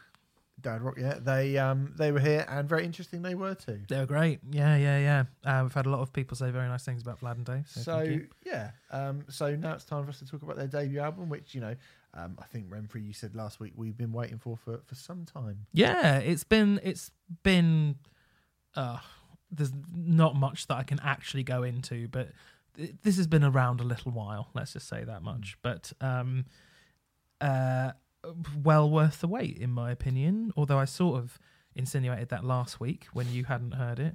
How do you feel about it? This is a rock album. Yes. This will bang you on the head with immediacy, and you'll like it. Yes. I guarantee that. That is my guarantee. You heard it here first. Steve's guarantee. Yeah, all your money back. Yeah. Maybe, I don't know. I listened to this and I was like, this is very instantaneous rock music in the vein of a lot of sort of old school-y, stonery hard rock bands from the sort of or alternative rock, sort of stoner stroke alternative rock bands from the 90s. That used to have a very immediate edge about them. Give us a few names. Queens of Stone Age. Yeah. Queens of Stone Age are the ones that kind of leap out at you. Mm-hmm. But Queens of Stone Age can be quite psychedelic and quite weird as well. And I think this, it was annoying me. I was like, who does this remind me of? And I kept listening to it and I was like, it does sound like Queens of Stone Age because it's got big wrists, but I don't really think it feels like a stoner rock band. It's not really an alternative rock band the same way as, say, like, you know, Nirvana or Soundgarden, although, you know, Soundgarden and Alice in Chains use kind of doomy, stonery guitar tones, but I don't think it's like that. I also don't think it's going down towards the Caius or Fu Manchu. It doesn't quite go as far as the Caius-y Fu Manchu stuff. I think, you know, Queens of Stone Age are obviously the most commercial of the stoner generation, and that's because they don't stick so rigidly to let's make it sound like it was made in the desert while we were all stoned off our heads. And I was like, there must be a band that is comparable, and I think that band and that album is You and Me by Open Hand. Do you know that album? Absolutely not, I don't. Oh, what a fucking great... It came out on Roadrunner Records in about 2005. They used to be a hardcore band. I actually saw them supporting... I think saw them supporting Poison the Well in about 2003. Okay. The record is brilliant, but it kind of balances on a sort of seesaw somewhere between stuff like Helmet and Quicksand and Queens of Stone Age and Caius and Fu Manchu and Nebula and shit like that. And this does that. It's got a kind of futuristic stoner vibe to it, like a sort of alt-rock futuristic stoner vibe, where the melodies are really cool and the riffs are really instantaneous, but after a while you start to notice clever little things that they're doing with the rhythms. There's a call and response bit with the guitar in the song Shaker. At first I just listened to it and I was like, oh, that's cool. And then I thought, wow, that's really interesting. What a good idea. What a brilliant idea. What a simple but brilliant idea to kind of double up on that guitar part. And it sort of changes every time. And the riffs are genuinely really good. Queens of Stone Age and something a bit more punky. Absolutely. I think this is, as you're saying, a very immediate album, and yet at the same time, the more you listen to it, the more it opens itself up to you. So in a way, the best of both worlds. I think particularly songs like, the really big stoner vibes are on the likes of Tortoise, which is a 10.5-minute epic that closes the record. It's basically one riff over and over again. There's two parts to that entire song. And on paper, it really shouldn't, sound like it should work at all. 10.5 minutes long. But it's just, I personally find it really enthralling, that song, in a kind of Cult of Luna-esque way, in that we were saying these songs, they're 10 minutes long, but they feel like they're about 4. I get that with Tortoise as well. It's the most Caius-y kind of, stoner wig out one, but it's fucking excellent. Slow Moth as well, I think, has a element of that kind of Fu Manchu Caius-y type stuff. But then, then they've got a load of rages as well, such as, you just said it, Shaker, Doomer, Miami Funk. I think the vocalist is voiced Toby Anderson. He's got this really sort of coarse harshness to his vocals, yet melodic, which a lot of bands can't pull off well enough, but he does it brilliantly. I really, really like his vocals. Has some really nice sort of one-liners like Box Office Poison slipped into my cup. Not quite Neil Fallon, but not far off Fallon, not far off Fallon, which is definitely a compliment, considering how much we've wanged on about how brilliant Neil Fallon is. Anytime you ever get compared to Neil Fallon. Exactly. And I think, there's lots of really cool sludgy riffs and licks, but also melodic, and you could enjoy this. It feels like a Sunshine record, kinda, despite it being sludgy and stonery. It's like a happy time stoner record. Yeah, it is. It's a lot brighter, and I think that's what I like. Kind of, it's almost like when I say alt rock, and I mentioned Alice in Chains and Soundgarden, it's more like kind of post grunge. It's more, your Silverchairs and your Feeders or Smashing Pumpkins even, or like at their sort of their heaviest. And and also has some very clear political messages on it. Very clear on something like Doomer, which But then if you don't, if you're like me and you're desensitized and disgruntled and apathetic about life, you can just ignore it and go, I like that riff. You absolutely can, It won't be a problem because the riff is big enough. I don't think any of the politicalness of it would be off-putting even if you disagreed. I don't think it's front and centre enough to be... It's not Fever 333, is it? Let's face it. But if you... It's stupid enough. It's there if you... it's there, but I don't think it's front and centre or anything like that. No, me neither. They are raging live as well. And actually, I should say, if you're listening to this today, it goes up. They're actually playing the Black Heart this evening in London. They are. With Clitdrip, who... They are. And I said, depending on whether or not I like the record, I'd go down if I like the record. Now, I'm not going down. I do like the record, but it's because I'm looking after a dog. Absolute travesty. Yeah. You're not going to come see Clitdrip with... I tell you what... I shouldn't say this on mic, but that Clit Drip album is fucking off the scale. Okay, but I can't bring a dog, can I? Dog sitting. You're thinking about it. I can't remember. I'm trying to think of a way around it. There isn't a way around it. You either bring the dog or you don't go, or I don't dog sit. I've already said I'm going to. So I can't go. This is sad. Well, you know, when my friends reach out to me, please can you look after my dog? I say yes. Anyway, it's good. It's great. So do let me know how it is. We'll talk about it next week, I'm sure. Is that your favourite album of the week? Yeah, it is. Yeah, definitely. Fair. For me, definitely. I mean, it is between Agnes Obel and In Technicolor, but they're so different. I can't really compare them. It depends what mood I'm in, but they're both brilliant. It's very good. Oh, Big Sleep, it's called, by In Technicolor. And I did a big yawn then because I'm fucked and we're getting towards the end of the show, trust me. We only got one album left. It's called Random Desire. It comes from Greg Dulli. The debut solo album by Greg Dulli, formerly of the Afghan Whigs. Here we go. And the Twilight Singers, one of the most important and truest voices of his generation. But to warp the words of Public Enemy, he may be a hero to most, but he never meant shit to me. I saw the Afghan Whigs at Reading in 1997.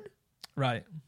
In between Deftones and Rocket from the Crypt. Oh, right. Tough. So... unlucky lads. So you weren't an Afghan Wigs fan? No, not really. They were one of those bands. So they did so little for me at that time of my life, when I had Rocket from the Crypt on one side and Deftones on the other, that it just meant that I only have ever occasionally dipped into Afghan Wigs in the kind of the downloading / streaming era of my life, and I have had a couple of listens to it, but it's just, you know, they're one of those bands where I listen to a couple of songs or whatever and I go, oh, they sound quite good, and I've never really properly listened to them, and I've never really properly gone big on in and had a proper listen, so I don't really know if I like them or not. We're both coming in at the same angle in that case, because I was sort of hoping that you would know them, because I heard Gentleman, which is considered the classic Afghan Wigs album, many, many years ago, and was like, this is really cool, and much like you, just never got around to properly listening to them. So my only other Greg Dulli reference is The Gutter Twins, which was the album that he did with Mark Lanigan, who we've spoken about a lot on this show. That album is fucking excellent. That album is great. Yeah, and actually, I got it out again to listen to, because I knew we were reviewing this, and I hadn't heard it for ages, and it is fucking excellent, that album. It really stands up. A lot of that is down to Mike Lanigan, though, as ever. I love the pairing of the two. I think, I mean, yes, that album is great because Mark Lanigan's on it, but they work off of one another. Really, yeah, they do. But I just think you don't want to duet with Mark Lanigan. Well, no, quite. But then Greg Dulli, like, he has a very distinct voice, you know, it's him when you listen to it, and I think when it comes to this record, which we're both coming in on a little bit fresh, it feels like the one common thread throughout the album is his vocal style, isn't it? Because there isn't really a lot else linking these songs together. It's a relatively slight album. It's about 10 tracks, 37 minutes ish. We both sort of admitted before recording this that neither of us have loads to say on this. I quite like it, but I don't love it. But it's one of those ones, again, isn't it, that, you know, like, classic alt-rock frontman makes kind of classic-sounding, fairly weathered, but still interesting, downbeat solo record. Yeah. And, you know, there's nothing wrong with that. I mean, this is often very good. I think the 1-2 punch of Scorpio and It Falls Apart, back to back, slap bang in the middle. Scorpio is wonderful. It does wonders. Kind of sweeping, epic, amazing strings, darkness. Well, good. That is really, really wicked. There's a song called Lockless, which I think is one of the few times where I go, oh, that's actually quite interesting, where it kind of manages to marry hip hop beats and like Hovis advert brass section.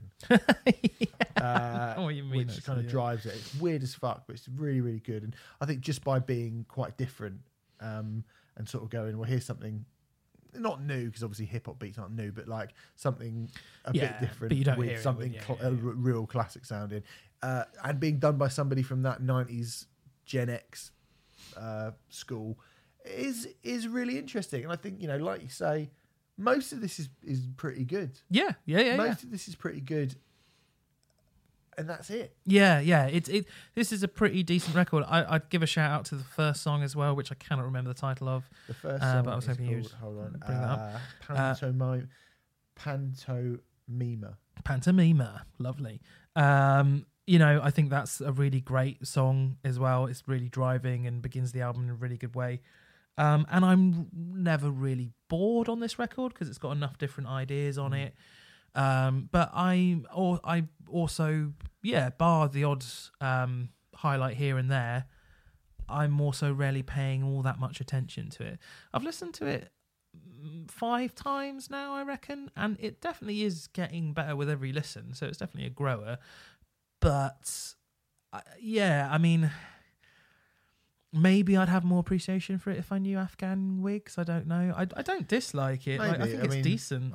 I think a lot of the time that context would maybe make you like it not as much. Well, possibly, yeah. It did. I mean, listening to it, I was constantly like, I really should go back to the Afghan Wigs one day because it feels like they're a band that if I delve into them properly... I will really like. I just haven't had the time. I would be stunned if this is better than anything they've ever done. Yeah. Same.